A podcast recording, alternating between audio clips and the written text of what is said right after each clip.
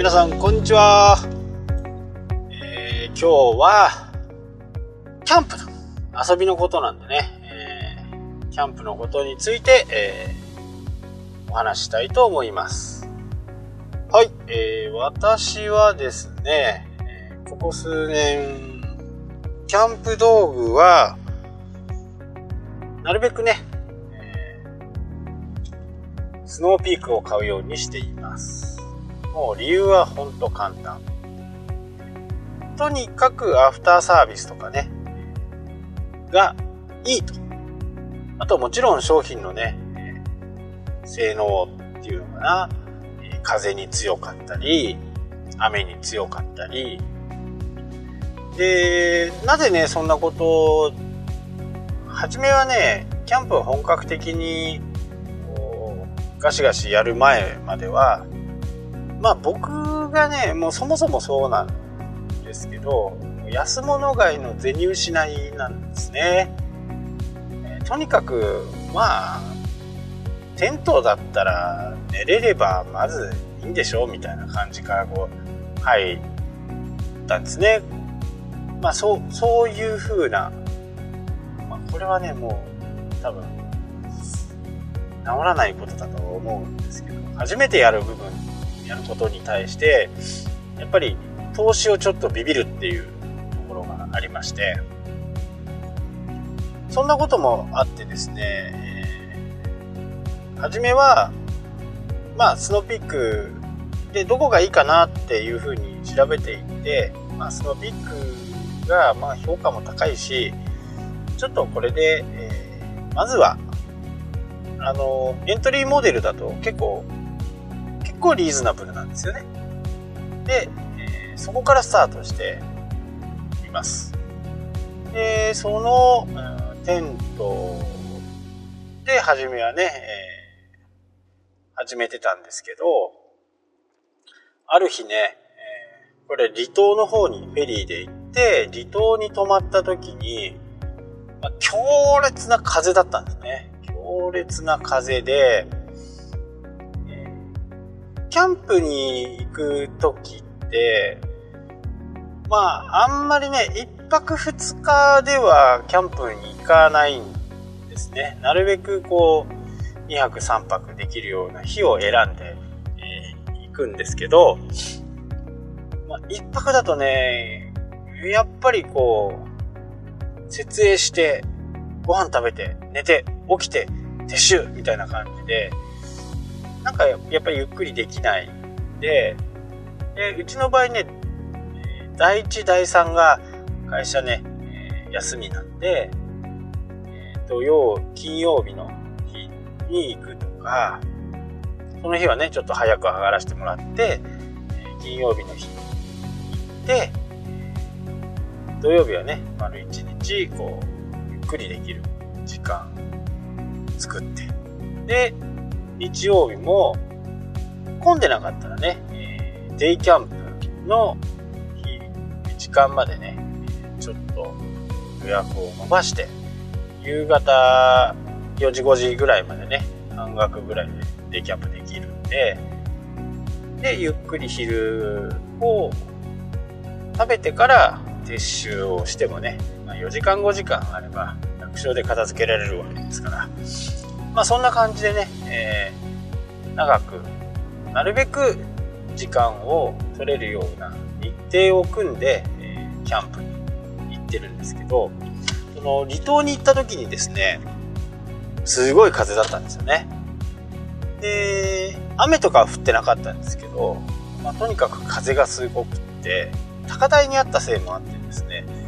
えー、すごかったんですよね。で昼にはそのちょっとした郊外 町, 町の方に行って、えー、釣りをしたりね、いろんな防波堤をぐるぐる巡って釣り場所がないかというふうなものをね確認して、釣りをできる場所があったんで釣りをして、えー、暗くなるとねその時は嫌だったんで、暗くなる前に夏場ですからね、ろくじぐらいには竿を収めて、でキャンプ場に戻ったわけですよ。でそのもうちょっと早かったかな、みんながまだ帰ってきてなかったからよじぐらいには帰ってきたかもしれないですね。でよじぐらいに帰ってきてキャンプ場に着いたら、同じねキャンプ場の中でほとんどのテントが飛ばされていたり潰れていたりしてたんですよね。でその中で唯一うちのねテントだけはまあ何ともなかったんですよね。まあ、それを見た時に、いやこれはちょっとすごいぞと。で正直ね、えー、正確にじゃあペグとかマニュアル通りのね立て方はしてなくって、まあある程度仮説的な形で、えー、ロープとかをねしてたんですけど、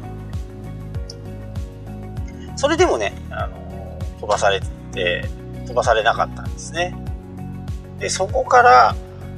そのねスノーピークに対しての信頼度が大きく変わって、その後もですね、普通やっぱりキャンプ用品って購入するといっかいね蓋は開けるかもしれないんですけど、だいたいそのまんまキャンプ場に持って行ってじゃあ使おうかっていう話になる人が多いんじゃないかと思うんですけど、私の場合はもう確実にそうで、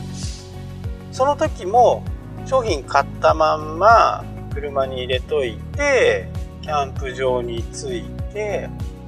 開けたらチャックが壊れていたとか、えー、でそれを、えー、一応ねヨドバシカメラとかにショップが入っているんで、そこに持って行ったらすぐねあの新品と在庫があったんで新品と交換してくれました。結構ねそういう風なこうやっぱりアフターサービスがいいところっていうのは今後どんなビジネスでもね必要になってくるんじゃないかなって思ってるんですよね。特に Apple とか iPhone とかも基本お客さんの使い方が悪かったとしても新品に変えてくれることって多いじゃないですか。よっぽど傷ついたとかね水没したとかっていうのはちょっと難しいとは思うんですけど、まあ、最近のねはちからななからななからはもう一応、えー、防水機能がついてるんでね多少の水没じゃ平気なんでしょうけど、それら以外のね、えー、ちょっとなんか画面がちらつくだとかバッテリーがすぐなくなるだとかそういった部分に関しては、まあ、基本新品と交換してくれますよね。でスノーピークももうまさにそうで、えー、在庫があればの話ですけど、在庫があればその場でねこれ使ってくださいっていう風にやってくれるんですよね。この企業の姿勢っていうのかな、そういうのはやっぱりね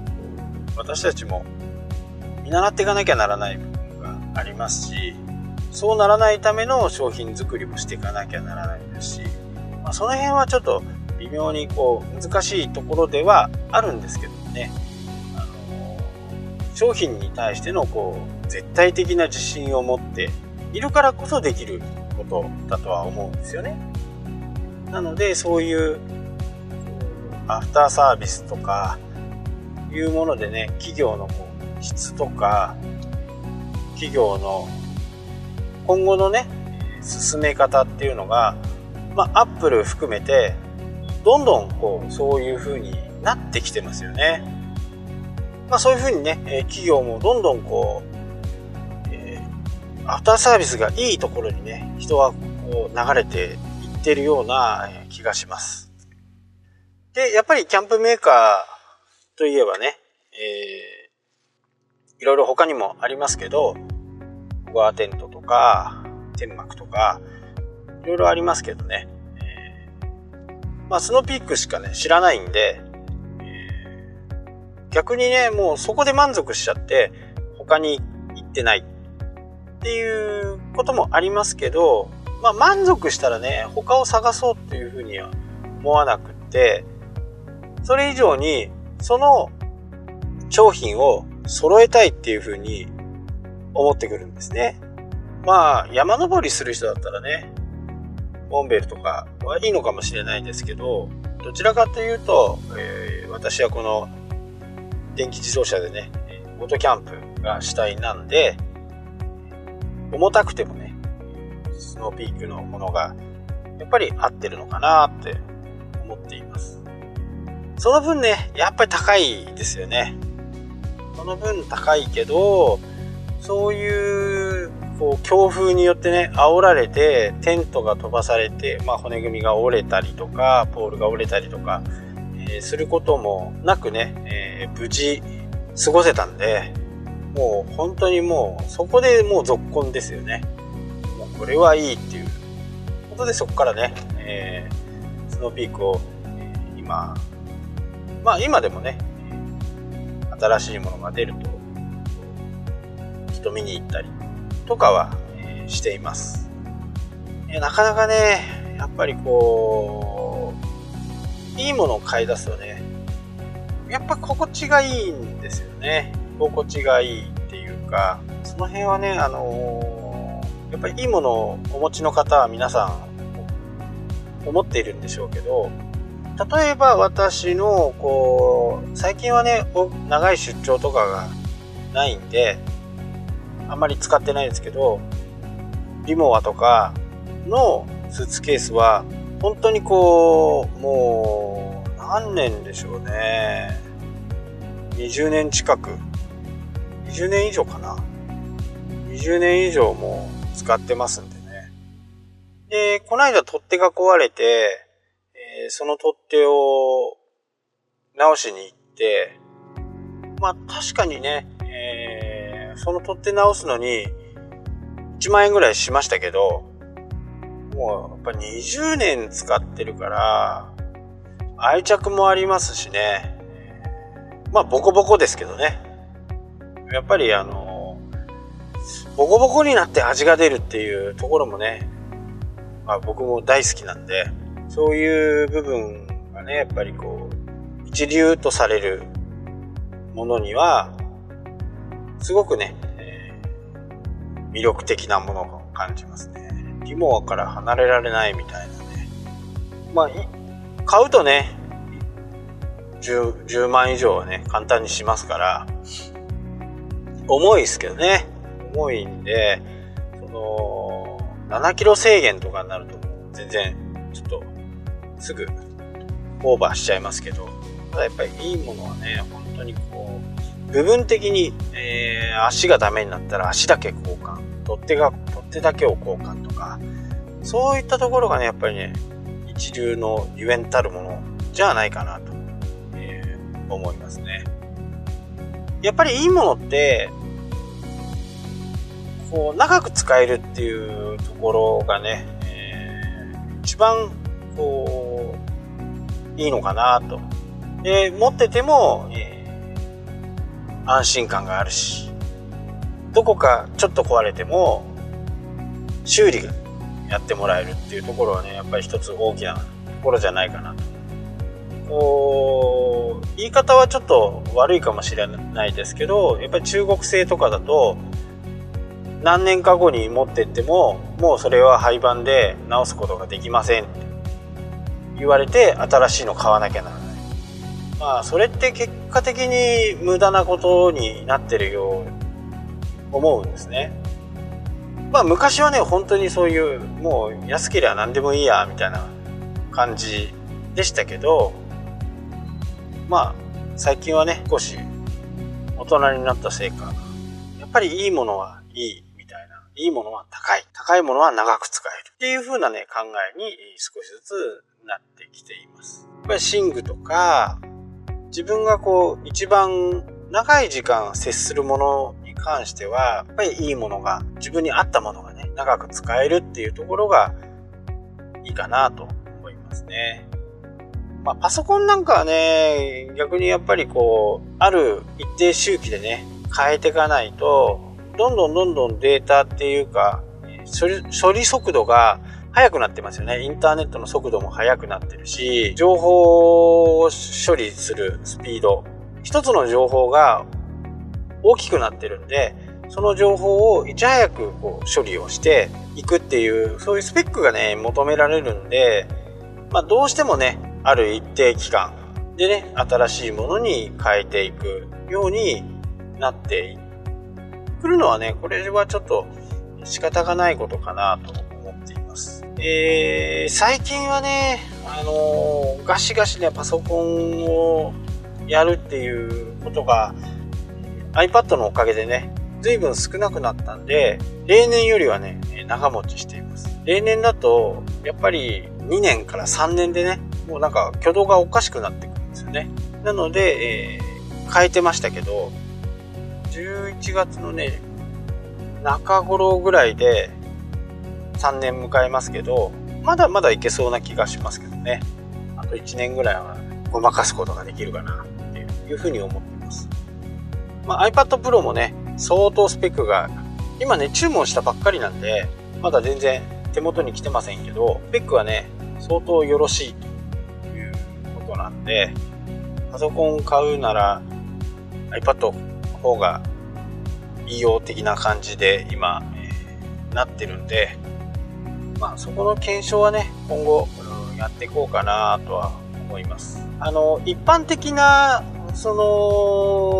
のなんか比較動画とか開封動画とかっていうのは、まあ、僕よっぽどのことじゃないとやらないんですよね。開封動画ってみんなやられてるんで、あのその辺はね他の人にお任せして、僕ならではの使い方とかビジネス上での使い方とか、まあ、そういったことをね今後は続けていこうかなとは思っています。今日はね一軒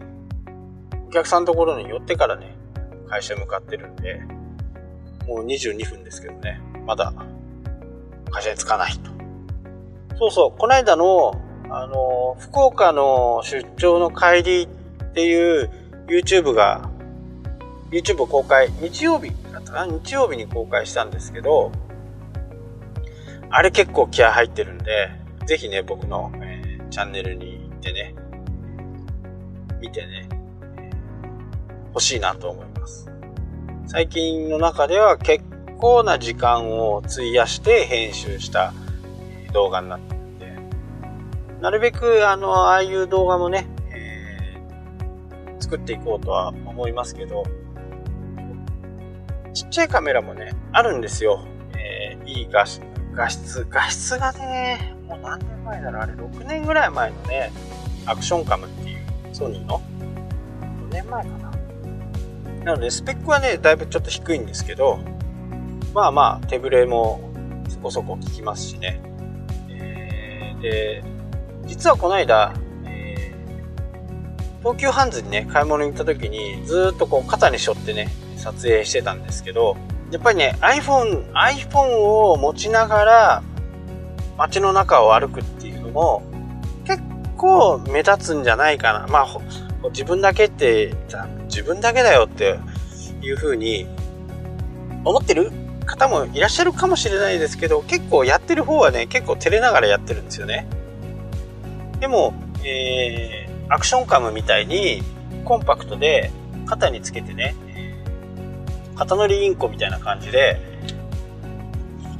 やっているとそんなにね、あのー、気にしなくてもいいですけど、ただね失敗したのが平行なんですよね。平行平行がうまく取れなくって、それをなんか全部をこうトリミングしていくのってまたこれちょっと途方もないなとかって思って、えー、途中までやったんですけど挫折して、えー、没動画になっちゃいましたよね。でこれもね経験なんですよね。経験していけば編集前にその補正を初めからしといて、そこからねあの切り張りをしていけば簡単かなとか、そういうのもやっていけばもったいないですけど、動画でいちじかんも回していたにもかかわらずボツにして、途中ねいちじかんぐらいかけて編集を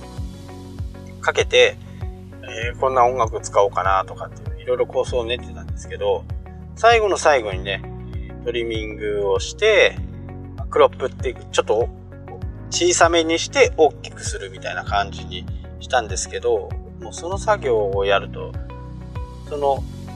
動画ってどうしてもこう切り張りしていく、まあ切っていく工程があるんですね。切り張りじゃないね、切り切り取り切り取り作業をして余計な部分はもう切っちゃうわけなんですけど、それがね、何個もやっぱいちじかんのやつをじゅっぷんからじゅうごふんの動画にまとめるんで、だいぶこう切ったり、こう細かいところを切ったりする作業が多いんですよね。でその時に、えー、細かく切りすぎたもんだから全部を同じ角度にするっていうのが無理ってなっちゃったんですね。もう無理、これは無理でしょうみたいな感じで、なかなかね、あのー、根気のいる作業になりそうだったんで、それはねやめました。でもこれがあるからこそ次に、えー、肩乗りインコみたいな感じでカメラを掲げた時には、まず水平をチェックして、その後編集に耐えうるぐらいの角度まで角度調整をして、編集に持ってきた時に最後の微調整を編集前の画像でやるっていうふうになればね、これで段取りが一つ分かったわけですね。まあなので、えー、皆さんもね、何かあこれちょっといいかなって思うことなどがあればですね、一回まずやってみて、どこまで自分で本当できるのかやってみるのが一番いいのかなと思います。はい、今日はねちょっと長丁場になりましたけど、まあ、一流のものの話と、まずはね本当行動してみるっていうことを今日はお伝えして終わりにしたいと思います。はい、ではまた。